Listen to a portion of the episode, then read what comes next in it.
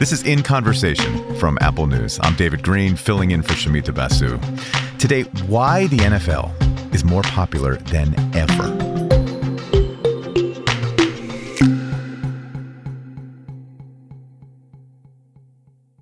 Whether you're a fan or not, the NFL is just everywhere these days. The NFL continues to set records. Everybody is watching NFL football. Viewership among teen girls spiked 53%. The NFL AFC wildcard game was the most streamed event in U.S. history. There was also an increase of about 3 million viewers over last weekend. NFL ratings dominate Christmas viewership. Raiders Chiefs, most watched Christmas Day game since 1989. The NFL is literally the Godzilla of entertainment. The NFL accounted for 93 of the top 100 U.S. broadcasts last year, according to Nielsen ratings. Put another way, only two other broadcasts broke through the top 50 most popular TV events of 2023. That would be the State of the Union and the Macy's Thanksgiving Day Parade. The rest, all NFL games. And you know, this is not where it seemed like the league was headed just a few years ago, when it was reeling from controversies around players' health, also allegations of racism and its hiring practices, and of course, Colin Kaepernick taking a knee in protest against police brutality, only to then lose his job. So, what's happened to cause this NFL boom now? I mean, it's certainly not the caliber of play. This season, this regular season, was not great as a matter of quality, as a matter of just like how good were the games. That is the voice there of Pablo Torre. He's a frequent contributor to ESPN. He's also host of the podcast Pablo Torre Finds Out. And so for me, what was so staggering was the way in which the NFL reasserted itself as the Goliath astride our country. It was the season to point out okay, are we really going to be this addicted to football? And it turns out we have been more addicted than ever. Now, there are lots of theories as to why this year was particularly successful for the NFL. The league's expansion onto streaming platforms, the actors and writers strikes, which meant there were, you know, fewer options on television. And then, of course, there is Taylor Swift and her budding romance with Kansas City Chiefs tight end Travis Kelce. Here is Travis talking with his brother Jason on their podcast, New Heights. Shout out to the newest members of the Chiefs Kingdom, Taylor Swift, who has officially reached the Super Bowl in a rookie year. That's gotta feel good. Shout out to Tay. Thanks for joining the team. so, according to the New York Times, in games that typically run three hours long, Taylor has been on screen, forget this, an average of less than 25 seconds. So, I wanted to start with Pablo by asking him why so many of us are rooting for Red, Taylor's version. It's like we're watching an extremely on the nose romantic comedy where the meet cute is the most popular pop cultural figure meets the most popular sport and they fall in love. And so everybody now, you get dared not to watch or at least pay attention to it, even yeah. if it's just via scraps of gossip and tabloid stuff as opposed to the actual games. The Taylor stuff is so fairy tale. It's like that's why I think it's hard to believe. Like I, I watched Travis Kelce and Taylor on the field after the Chiefs won that AFC championship game. And it is impossible to watch them and think that this is anything but authentic. You just can't fake that. And yet this is all too perfect for like the business and the NFL. It it just it, it's mind-boggling. Yeah, Travis Kelce is America's prom king. Yeah. That's where yeah, we are yeah. now. And, and and you're right. Dude, the moment when she shows up on the field, let's be clear for people who haven't been watching the saga unfold. Right. That was a big moment. we started with are they just is it an op? Yeah. Is this a false flag operation? You know, two algorithms getting together for profit. And uh, we've gone now to that scene, the scene we all know from the movie. It's just so um, again, it's just on the nose in the sense of of course. Of course it would go this way and and of course we would be talking about it in ways that are in ways that are a little like, is it sad that we care about this? And then I'm reminded of at a certain point, the spectacle becomes so large that it becomes interesting just because of its size. Yes, well put. It's like you can't ignore it, even if you're going to, it's meta. Like, even if you're going to criticize it and be angry about it, it's like the thing that's making you angry is the thing that makes you want to watch it more, which is the, which is the craziness of it. And it's the thing that does not happen anymore, yeah. which is that here is the big, big thing in a world where I'm watching a show you've never heard of, right? Yeah. All the time. Here is the one thing that you've heard of. You've heard of this. Right. And that's just on its own, like self justifying in a, again, in a mildly dystopian way, I will admit. Well, you know, I want to be really careful about how we analyze the whole Taylor Swift effect because there have been some descriptions of this that I have hated. Like, oh, Taylor gave so many women an on ramp to be NFL fans. Like, this is coming from someone who, like, my mom, before she died, taught me to love football, taught me about mm. football, taught me to be a Steelers fan, like, all of it. So she would hate that, despise that sort of message. And I don't think that's what's going on. Yeah. It's much more nuanced and, and complicated and much more respectful of this sort of new group of fans coming in. But how, how do you see this? I see it as a question of power. And by the way, shout out to your your late mother, um, who taught you that a terrible towel does not need to be retconned into some story about like, you know, the pop star who taught us to wave our fandom freely, right? Yeah. Just so people know, the terrible towel is like literally the foundation of being a Pittsburgh Steelers fan. It, it is a towel that we wave at every game. Yes, yes. And so for me, what this story is, is about a power dynamic. Which is to say, like, how does this person who in every single room is the biggest thing end up feeling like someone who has to respect the folkways and the norms and the tribalism of terrible towels? And I was watching her on the field meet Travis Kelce, and you just see her moving through that as if she's not the sun of this solar system. Of course, there are cameras, of course, there is attention, but it's not like every camera is tracking her. They're watching Travis Kelce, they're watching Andy Reid, Patrick Mahomes, and it just never happens that way. And so, is there some mutual genuflecting at each other's altars, right? The NFL on one side and Taylor Swift on the other. I think there is this understanding that there is a hugeness here. There is a, a Venn diagram here that, sure, now there's overlap, but there were so many women who were watching this game before Taylor Swift showed up. And so Right. let's not oversimplify to your point. Yeah.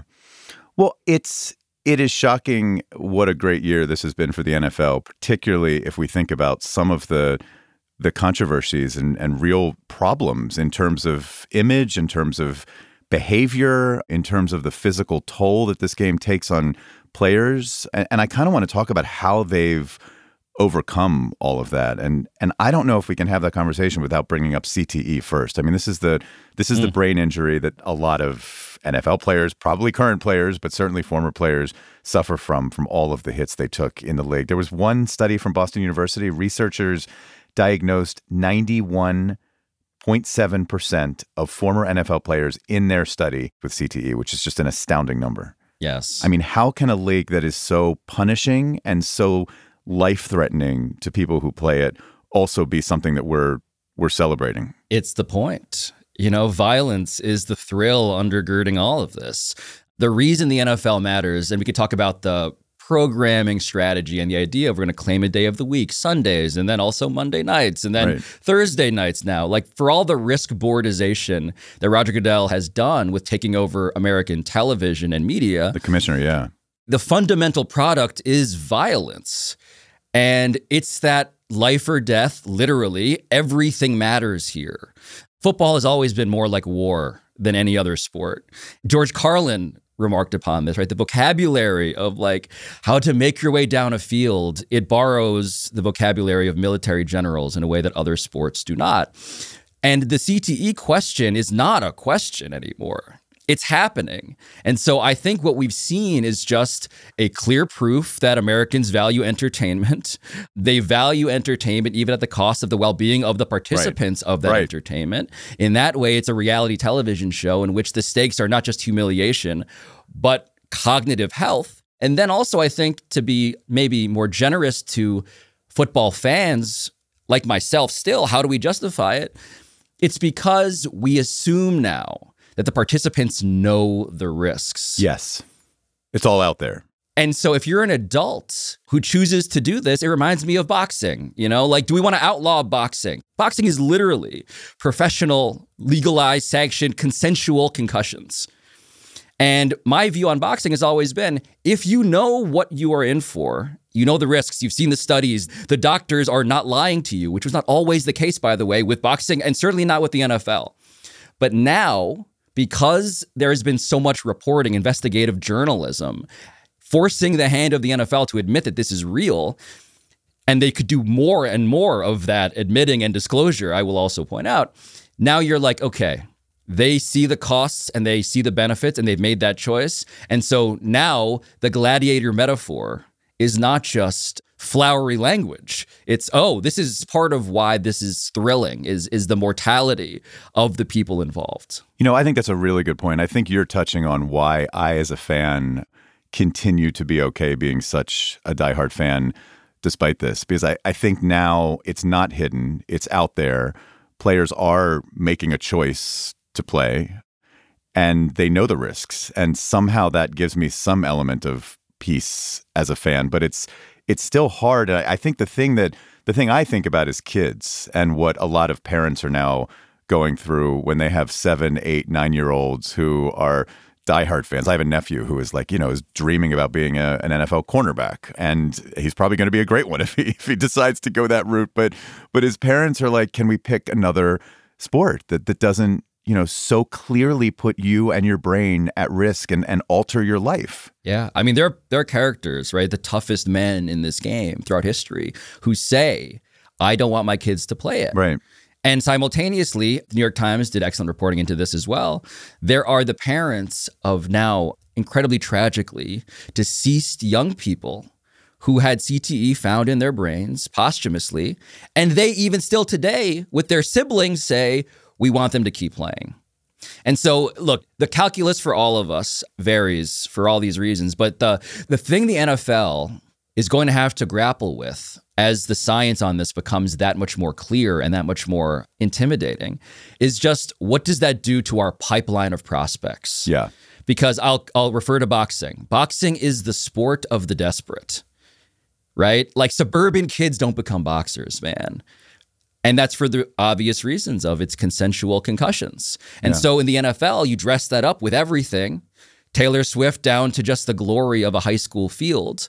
And I think you have to make a choice as to what am I signing up for here? And and therefore, you know, I, I, think about if you have a relative exodus of suburban, well off kids who choose to do other things, I, I think that changes just the demographics of the game. It, it, points it in a way that's even more troubling. Yeah. Certainly, of like, okay, so the socioeconomically disadvantaged, um, racially, what does that look like in that overlap with socioeconomics? Um, and then for the NFL, and we've seen this already, you know this as a fan of the game.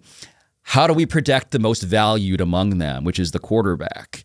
And so we're we're seeing these rules that are protecting the quarterback, protecting offense, protecting entertainment.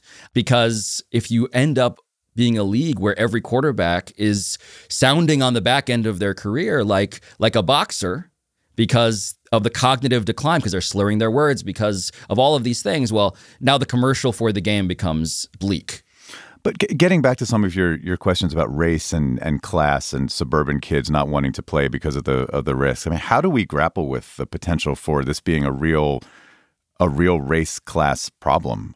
Well, the good news for the NFL is that it has largely been this way already, and it's been not a thing that has stopped people from loving the game those breakdowns exist already in terms of the just the percentages. Um, in 2022, at least 56% of the NFL was black.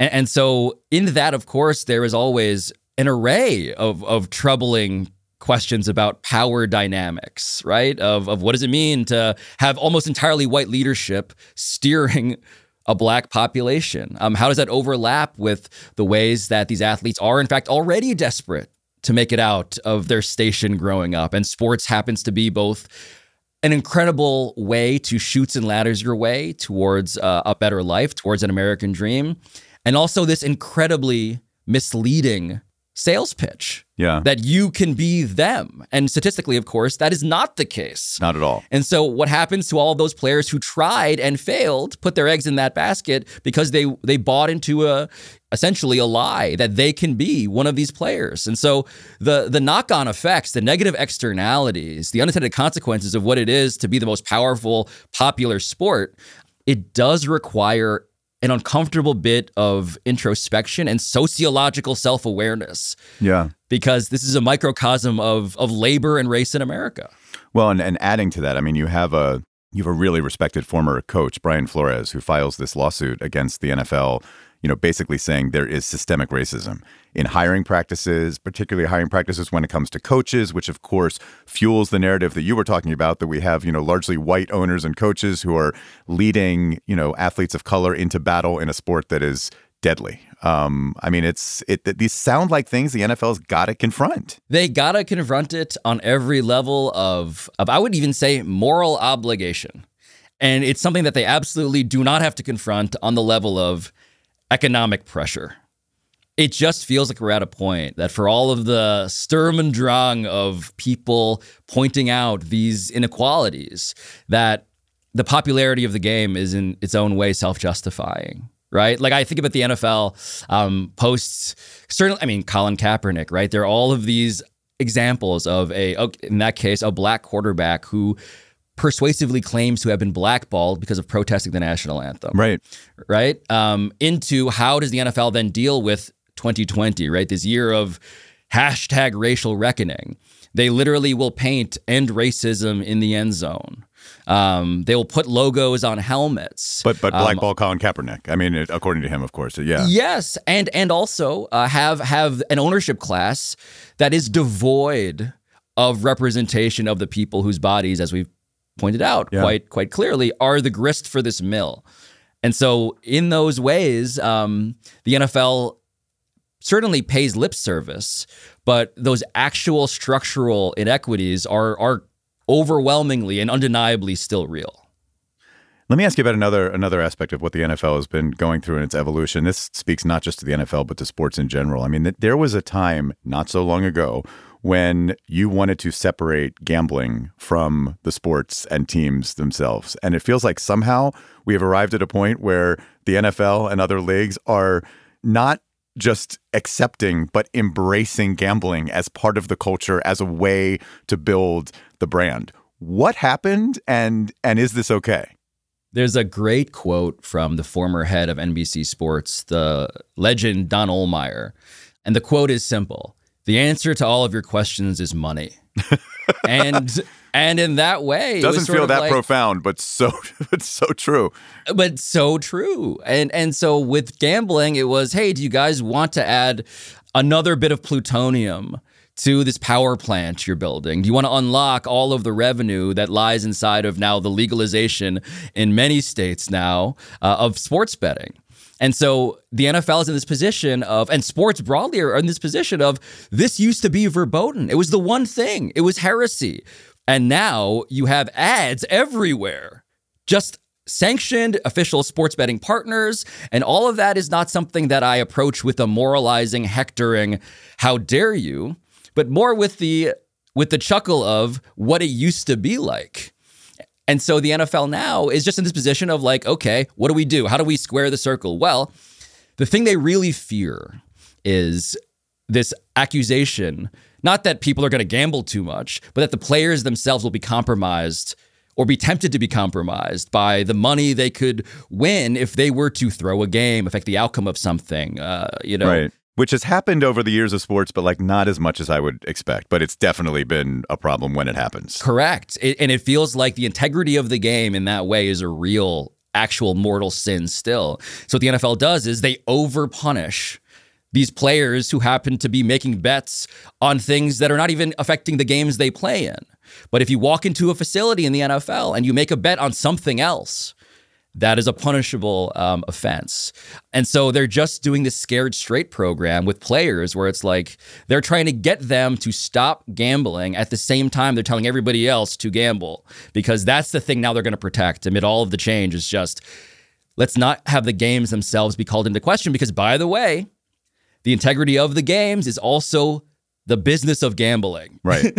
right. And so again, it goes to the money you can make if these things are still fair experiments of of chance and skill.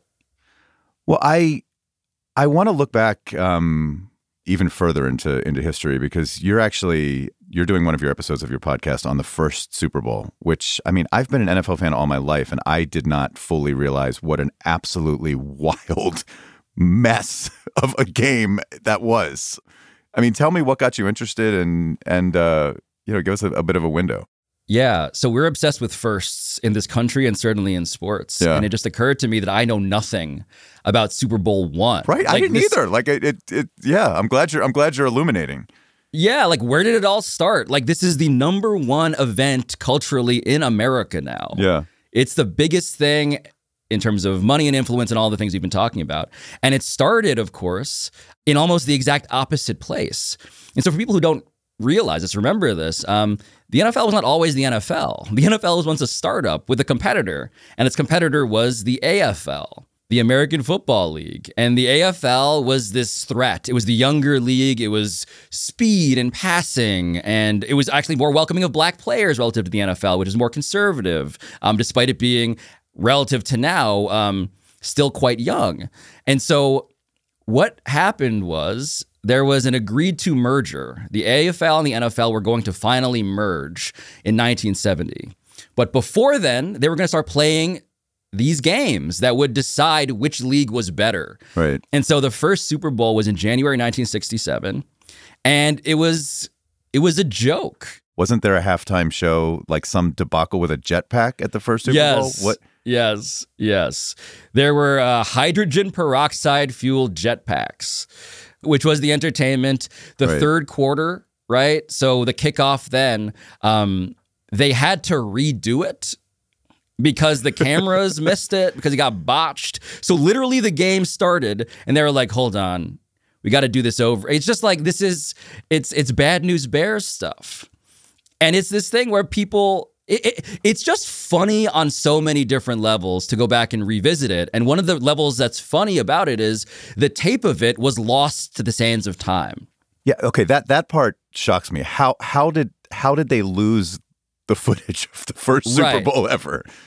So it's even more bizarre than that because the NFL had to deal with CBS, the AFL had to deal with NBC. This was simulcast on two networks. Huh. Which has not happened. it was it was un, it, it was a wild thing in terms of just broadcasting, and yet because it was 1967, and because at that point people were not quite so concerned with posterity, over time, literally like the tapes got taped over. Like the old days of us like ta- accidentally taping over a movie that we really wanted to, to hold on to. you, Or you taped over the finale of MASH with your kid's piano recital. yeah, exactly. this literally happened to now the biggest media conglomerate in the world or in America. And That's so crazy. and so it just was this mystery of like, well, where can we watch it now? Um, and it turned out that a guy named Troy in his own actual house, like his dad, had taped it. Wait, are you kidding me? A Tro- guy Troy- named Troy, Uh-huh. yes, is a key character in this because he he's from Shamokin, Pennsylvania. In his attic is a tape. It's a two-inch tape, which tells you how old it is. Yeah. And Troy calls the NFL and is like, "I have your tape. I have the Ark of the Covenant when it comes to sports broadcasting. I've And the saved the NF Super Bowl. Yes, I am the one who has provided you with your history. I've returned it to you. Let's work out a deal. Yeah. Right? Like, what do I get? Good job, Troy. Yeah. And the NFL um, offers him exactly $30,000. And it's just like, hold on. I bring you this tape. All I get is 30K. For like the only the only known footage of the first ever Super Bowl, that's what they're offering. If I'm Troy, I'm ho- I hope he didn't turn it over. Oh, I mean, the story goes on, but Troy, there's a legal drama that he pursues, there's litigation, and the tape ends up at the Paley Center in New York, a museum of media. Without spoiling too much, the only way to see it is if Troy grants individual permission to those who seek it. You have to like go visit at his altar and and beseech him for access. I love that. I can't, wait to listen to your, your episode. Um, well, let's talk about the king of everything that the Super Bowl is today. I'm going to acknowledge two things to you before I ask you about this Super Bowl. One, my my wife's whole family is from Detroit, and I am devastated that the Lions are not there. I'm thrilled for 49ers fans. I think that the story of of Brock Purdy and and all the criticism he gets as a quarterback, the chance to win a championship is huge. I'm also going to admit this is the ugly side of me.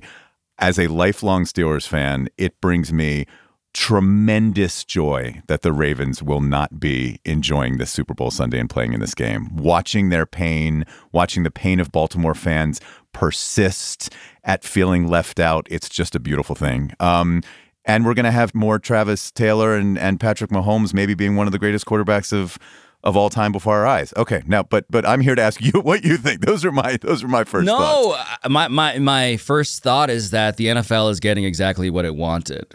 Yeah. Um, which is to say, the biggest name characters all converging, the most obvious storylines getting to be chewed on.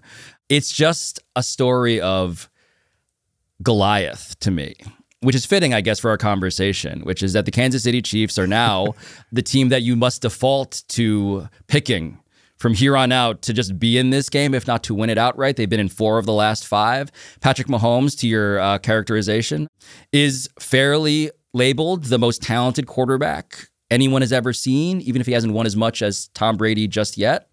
Travis Kelce, America's prom king, we now know him very well. Andy Reid, this coach who has somehow gone from a guy who people laughed at when he was with the Eagles to now just again the guy who is piloting this monster against the San Francisco 49ers who to me the Brock Purdy story if you don't know him, he was the last pick in the NFL draft in 2022. He was Mr. Irrelevant. That's what we call him. The last guy to get drafted. Literally the last guy. And here he is stepping into this mech suit that is the 49ers offense and just like wrecking cities. He's been really, really impressive. And so it's a story about excess, it's a story about underdogs, it's a story about Goliaths who can feel a little bit like David. Ooh, I love that. That's very poetic, and I think that fe- that feels right. So it's going to be great. I mean, I, I, say all of this with all the. I'm glad we got the moral caveats aside, because what this is going to be is a is a heavyweight title fight between the two best teams in the sport. That's where we wound up after all the mediocrity and the slog and the ethical conundrums. Yeah. Is now we're going to get to watch uh, best versus second best. And just to kind of come full circle, I mean, you, you say the NFL is getting everything they wanted. Do, do you think have they made really shrewd decisions to come through some of these controversies and and you know moral caveats as as we said, or is it more about just what football is, what role it plays in our culture that makes it seemingly impervious somehow to to problems? Yeah, there's an episode of The Simpsons that's not about football but baseball. And in that episode of The Simpsons, cartoon Mark McGwire asks an assembled crowd, do you want to know the horrible truth or do you want to see some dingers? and everyone yells, dingers. And so too is it with the entertainment of the NFL. Like, it's not clever what they've done in any way to mask and to address and to react to the criticisms of their business on this ethical and uh, moral hazard uh, level. It's simply that the product is so compelling. And when the game is so good, when the game is so good, you don't have to do a lot of strategizing on how to sell it. Um, it kind of sells itself. And I think we're probably a little naive as to the ways in which the thing we're hiding is actually the reason why we like it. And that's the conundrum all of us sort of reckon with when we sit down on our couch on a Sunday. Say say that again. I think that's really important. The thing the thing we're hiding is is the thing that draws us to it.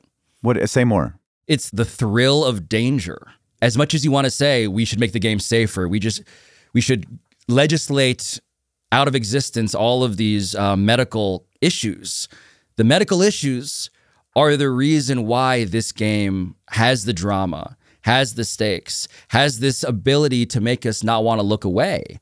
There was a great study on this. How much action is there really in an NFL game? It was like less than 15 minutes. Mm-hmm. You compress it all into just like stuff happening on a field.